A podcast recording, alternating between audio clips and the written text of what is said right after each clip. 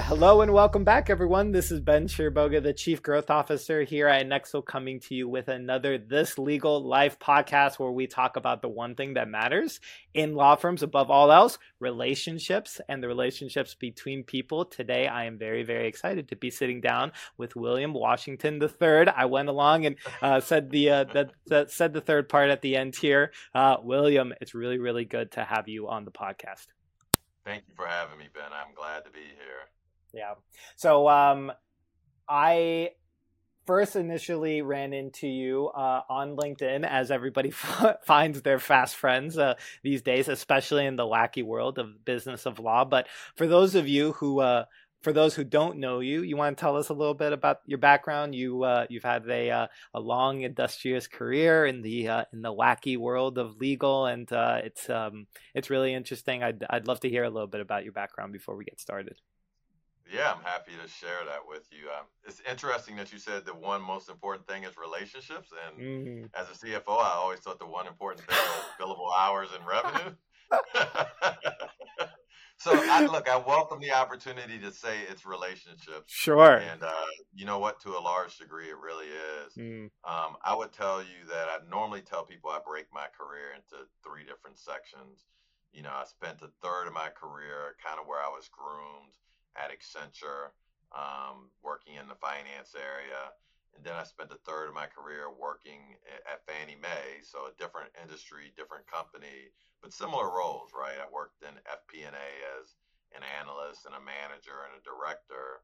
And about 12, 13 years ago, I found my way into the legal industry, which was a really interesting transition, primarily because although I normally start telling my story from my Accenture days, I actually did spend five years working in the legal industry earlier in my career, and I worked in the mailroom um, and delivered packages for a really big law firm and thought I had arrived at like 20, 21 years old because mm-hmm. I had to wear a suit and deliver packages to the Supreme Court and, and to other law firms.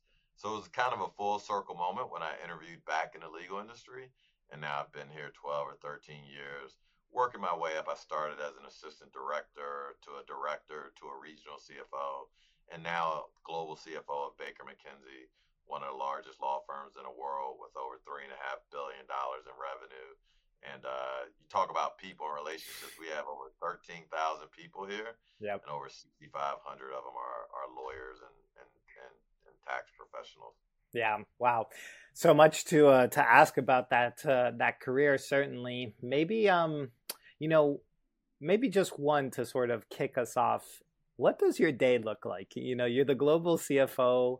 Uh, very few people uh, will ever get to that position, let alone sit in that. You were um, you know, and you've been doing it uh, at, at, a few firms. What what does what does the global CFO what does that role entail? And then maybe you know just to um, just just to just to placate me, um, you know what what does relationships mean in this role? Because everybody thinks CFO, everybody thinks numbers, everything's billable hours, P and L, all the rest of it. But I have a sneaking suspicion that you know it's a lot about managing people. It's a lot about relationships. It's a lot about stakeholders, et cetera, et cetera. Am I wrong? Right? What do you What do you think? You're absolutely right. So I, will start off telling you that everyone in my family is in finance. So mm. my wife's in finance. My oldest son is in finance. My daughter's in finance. Um, I have another daughter in undergrad who's majoring in finance, and then I have an 11 year old who just doesn't know it yet, but she's in finance. You know, and, and, and the reason I say that is because I find it even hard to explain to them what the global CFO does or what their careers may look like uh, as they start off their career because careers can take different paths for different people. And especially in finance, there's a lot of different pathways. I fortunately was told early in my career by a mentor of mine to point my sail in, in one direction or the other. Interesting enough, I pointed it towards the CFO uh, direction, and, and here I am.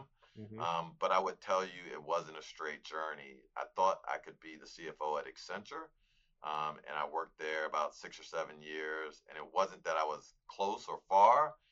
I really didn't see a path based on my education, based on the department I worked in, based on what I was doing. Um, when I went to Fannie Mae, same thing. I, I wanted to quickly move up. I was already getting to the director level, and again thought I would see a path to the CFO suite because that's what my mentor had said to look for. I mean, when I came into the legal industry about six years after I, I worked at Fannie Mae, I actually saw the path like re- really as soon as I came into the industry.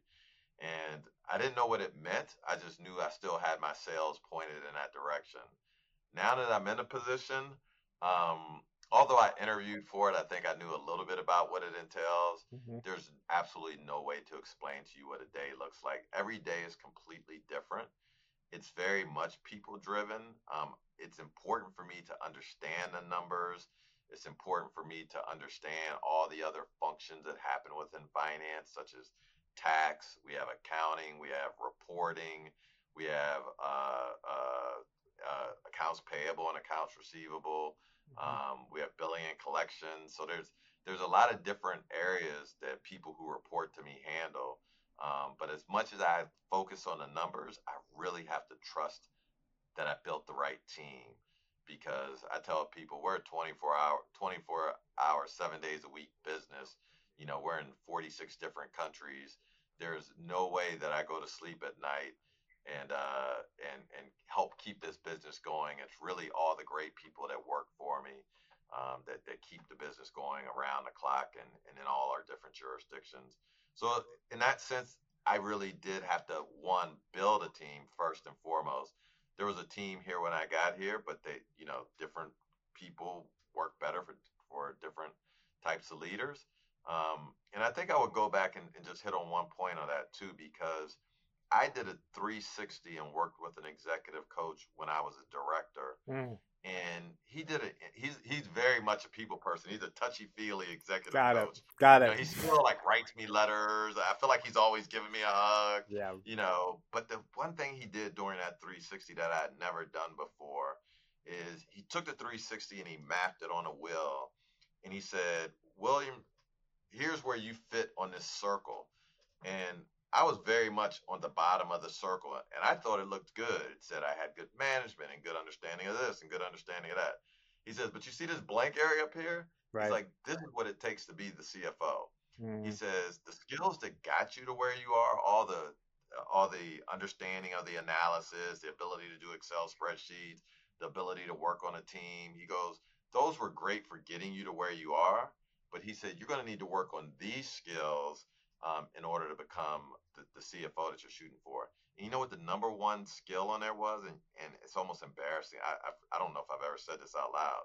The number one skill up there was basically like integrity and authenticity. Mm-hmm. And I was like, I'm a very, I, I sure, got all the integrity sure. in the world. I go to church. My, my father's a pastor, you know. Right. right. Um, but he said, he said that's not coming through to the people who work for you. Yeah. You know, he said these things are, he said, but really you're going to have to work on showing them that you're authentic and that you have integrity, not just having it. And that was that was a turning point in my career. Wow, this is uh, this is a perfect segue to actually what uh, what I uh, wanted to talk to you uh, today about. And it's a lot about vulnerability, it's a lot about authenticity, and it's a lot about how to show up in a world where you might be might be an introvert now.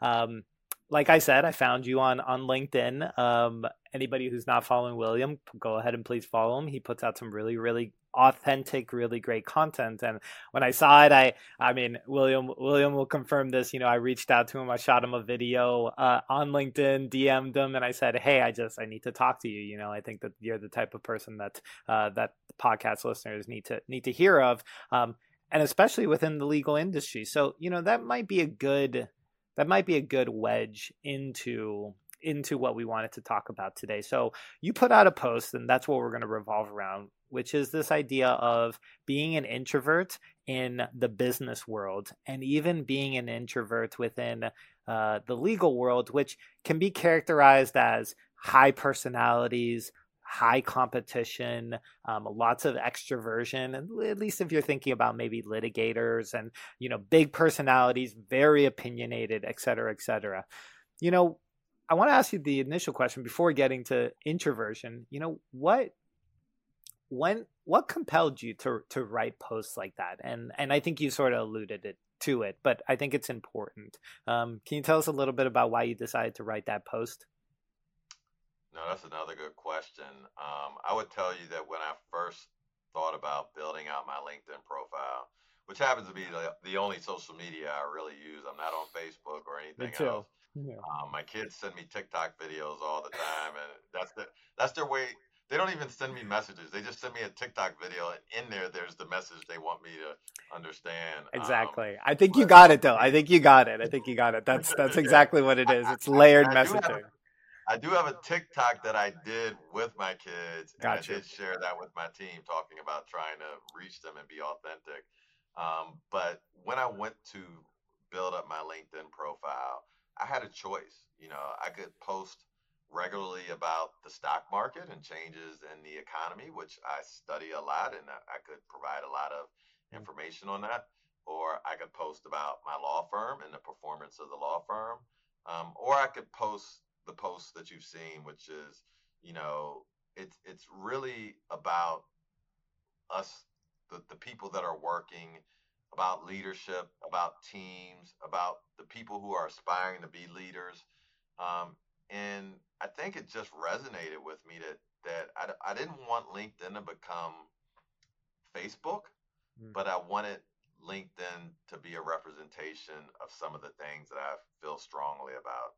And so, so it's it's interesting that introvert post is is the one that somewhat goes viral. You yeah, know, I felt right. like I had arrived when Susan Cain commented on my Susan wow. Cain, the author of That's Quiet. Right. That's um, right. Commented right. on my post, not once but twice. No, you wow. know, um, and, and, and, I thought I, I had arrived, but the goal of posting about being an introvert wasn't like the defining moment or the moment where I felt I was being vulnerable or authentic. Mm-hmm. Really, it mm-hmm. was when I decided to start posting on LinkedIn. Right. Interesting. vulnerable and authentic. That just happened to be the one that seems to be something that people really feel strongly about. And it makes sense to me now because it's the one that can come in conflict with the personalities that are expected at work.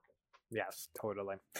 Okay, so let's talk about, you know, I wanted to take this in two places. The first was talk about introversion, and I think you had something really interesting to say. You identify, I actually identify, despite the fact that I have a podcast that go around speaking and all of this kind of stuff, I do, I do recognize as as being introverted, and for me, that's that is that I recharge mostly whenever I'm by myself. That I I find a lot of solace um, in um, in sitting with myself i you know i enjoy sort of introspection and uh, despite that you know i i do have to go out and typically uh, go to speeches client uh, do podcasts et cetera et cetera re- report to investors et cetera all of this kind of stuff it, it's all part of the job but you know so that was the first thing but the second thing i, I wanted to talk about is vul- is vulnerability and, and vulnerability within the workplace so why don't we just take that because that's kind of like it, it, it builds off of what you just said. You know what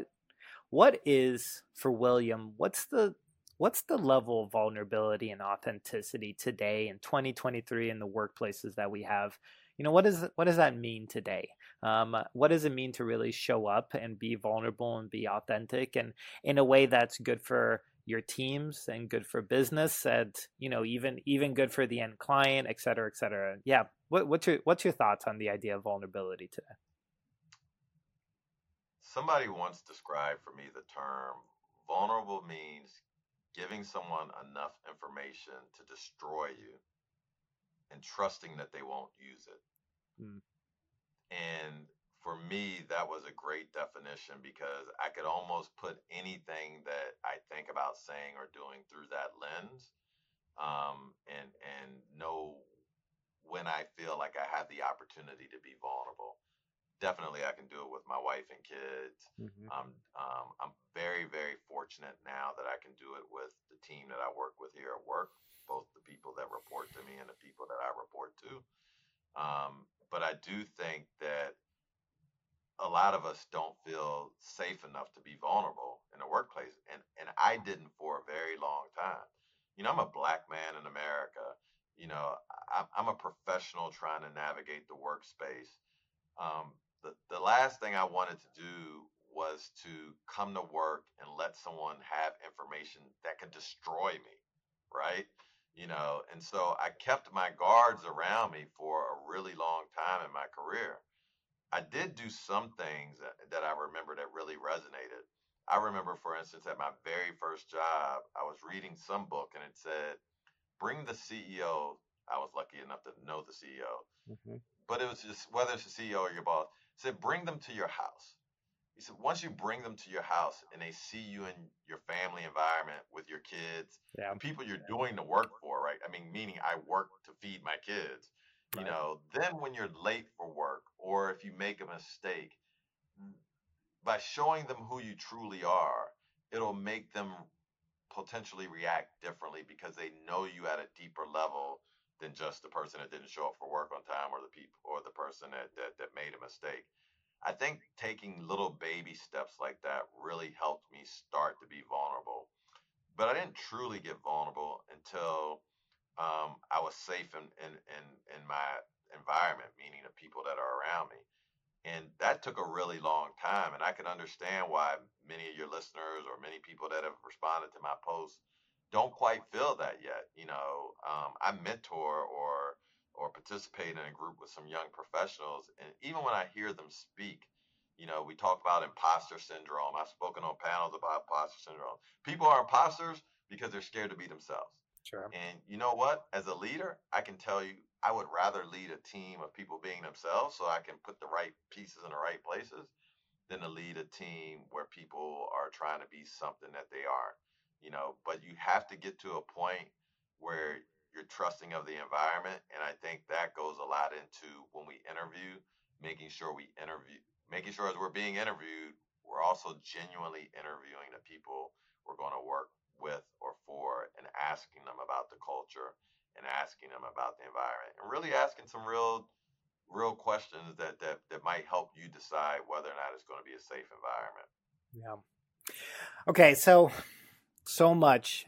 We got we got a hard stop today and maybe we'll have you on on episode two of the podcast. And so i want to get to the second pillar which is you know it, it it flows very nicely from being vulnerable. And that that was what you shared in that post about introversion in in the business environment.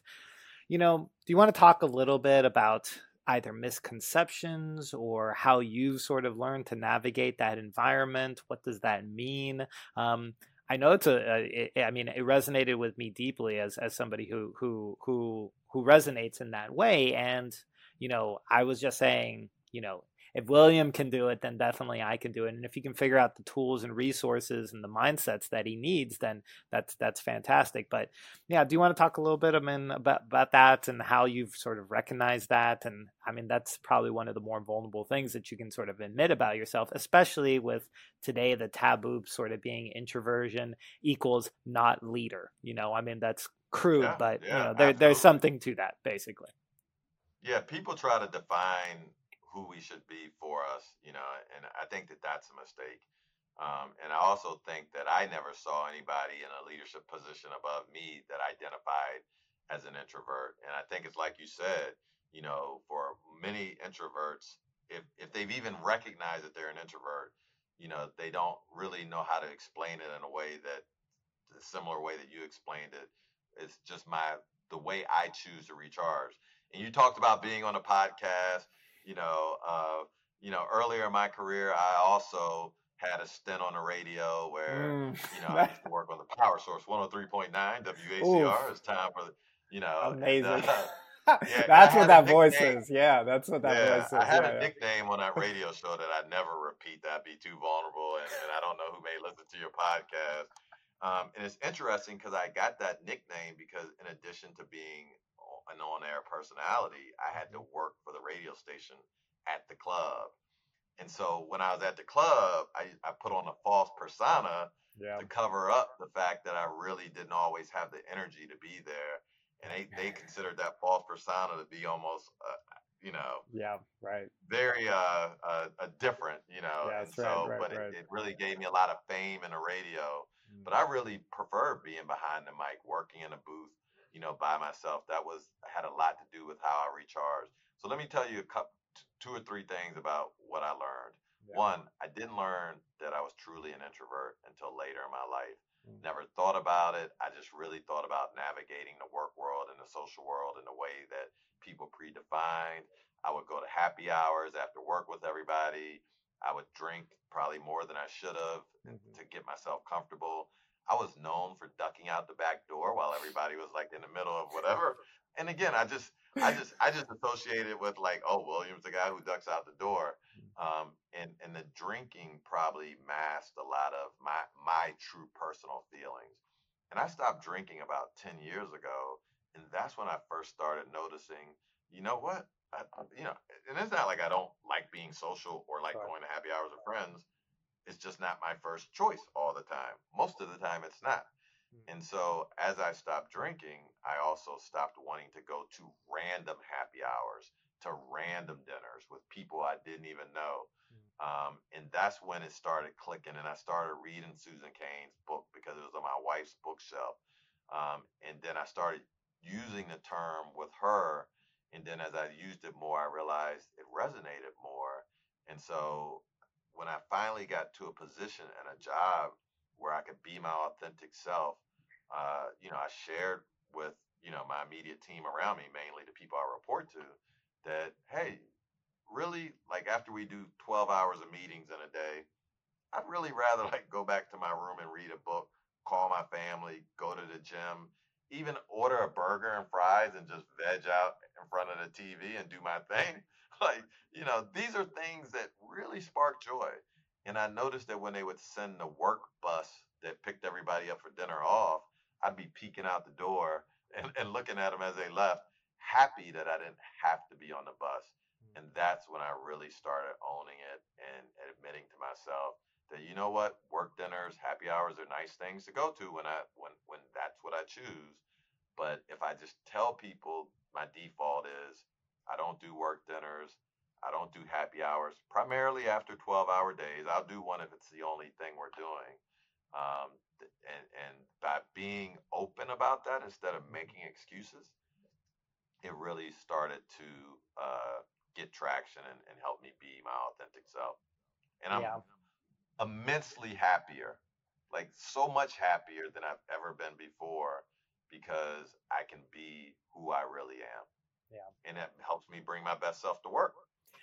I was going to ask you to close the loop on there because, you know, I think a lot of people I mean, social pressure is real, real. Of course, we're we're just we're just primates, and you know, I mean, it's it's that's what that's where we're at. You know, the group dynamics are a lot of what we sort of exist in, and it can be hard to sort of pipe up. It's not let alone with your family or friends and people who know, like, and trust you, and say no. But it can be even more difficult in the context of sort of a business environment.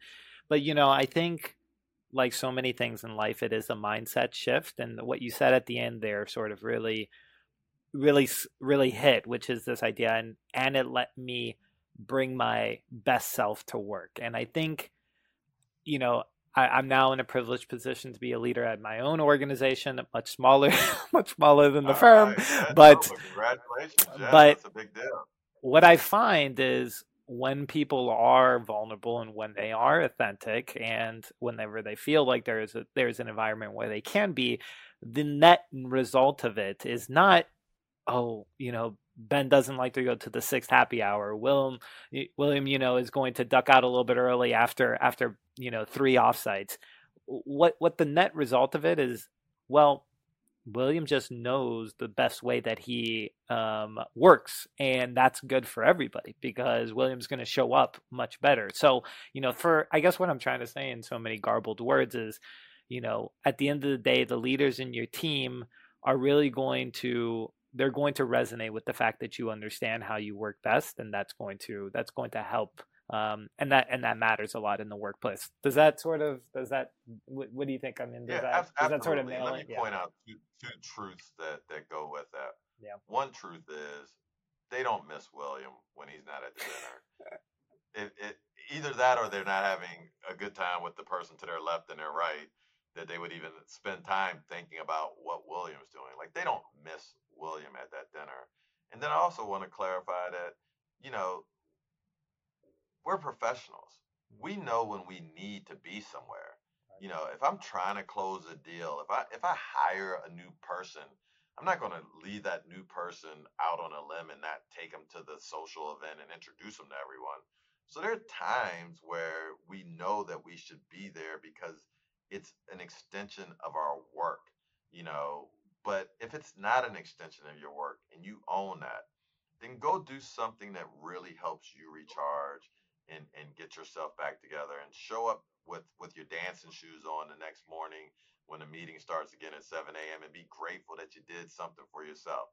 That's a great feeling. If you haven't experienced it yet, that's a great feeling. I do it all the time, and and a lot of people come back after a night of pushing themselves to the limit, and and I think they they even start to think differently, and that goes for both extroverts and introverts. Actually, yeah, it does actually.